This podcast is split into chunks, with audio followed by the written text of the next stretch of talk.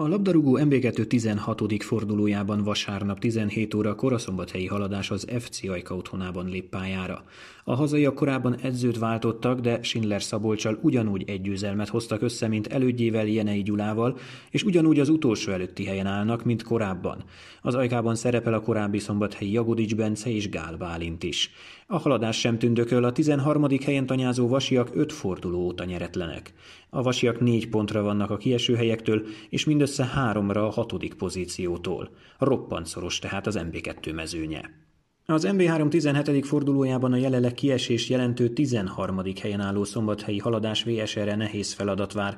A zöldfehérek vasárnap 13 órakor a második pozícióban tanyázó Veszprémet fogadják a Kenderesi úti sporttelepen. A női labdarúgó MB1 őszi záró fordulójában vasárnap 16 órai kezdettel a haladás Viktória az MTK Budapest vendége lesz.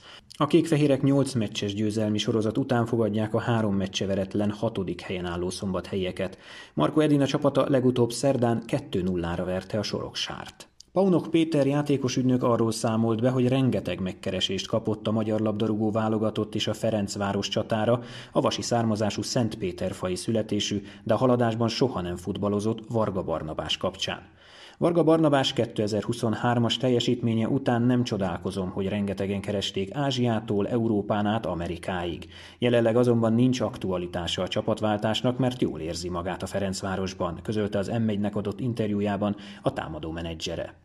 A november 15-i határidőre benyújtotta hivatalos pályázati anyagát a Magyar Labdarúgó Szövetség az Európai Szövetséghez a 2026-os vagy a 2027-es Bajnokok Ligája döntő megrendezésére. Sipos Jenő az MLS szóvívője az M1 aktuális csatornának kedden kiemelte, a következő két megpályázható finálé a 2026-os és a 2027-es volt, ezek lebonyolítására Magyarországról, valamint Olaszországból érkezett szándéknyilatkozat korábban az UEFA-hoz. A november 15-i határidőig mindkét jelentkező ország beadta hivatalos pályázati anyagot, amelyeket februárra értékel ki az Európai Szövetség, egyúttal észrevételeket, javaslatokat is megfogalmaz addigra. A két BL döntő rendezőjét jövő májusban jelenti be az UEFA. Szoboszlai Dominiknak a Montenegro ellen vasárnap szerzett első gólja is lehet a labdarúgó Európa-bajnoki selejtezők zárófordulójának legszebbje. Az Európai Labdarúgó Szövetség négy találatot választott ki az utolsó körből, amelyre szavazni lehet. A nemzeti csapat kapitányának a Puskás arénában elért fantasztikus találata mellett lehet szavazni még a francia Yusuf Fofanának a Gibraltária kapujában kikötő bombájára, a szlovén Benjamin Verbic kazahokkal szemben pontosan kivitelezett tekerésére, valamint a svéd Emil Forsberg remek összjáték után szerzett góljára, amely az észtek ellen született. December 4-én két nappal a csoportsorsolás után indul a jövő évi németországi labdarúgó Európa-bajnokságra szóló jegyek értékesítésének második szakasza a Német Szövetség hétfői bejelentése szerint.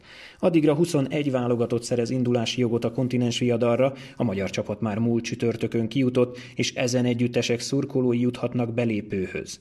A következő értékesítési szakasz jövőre esedékes, akkor mind a 24 résztvevő ismert lesz. A legolcsóbb belépők 30 Európa 11.400 forintba, a legdrágábbak 1000 Európa 380 ezer forintba kerülnek.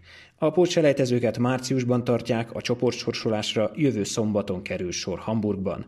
A 24 csapatos EB-t június 14 és július 14 között rendezik Németország 10 városában. Köszönjük megtisztelő figyelmüket, jövő szombaton újra jövünk!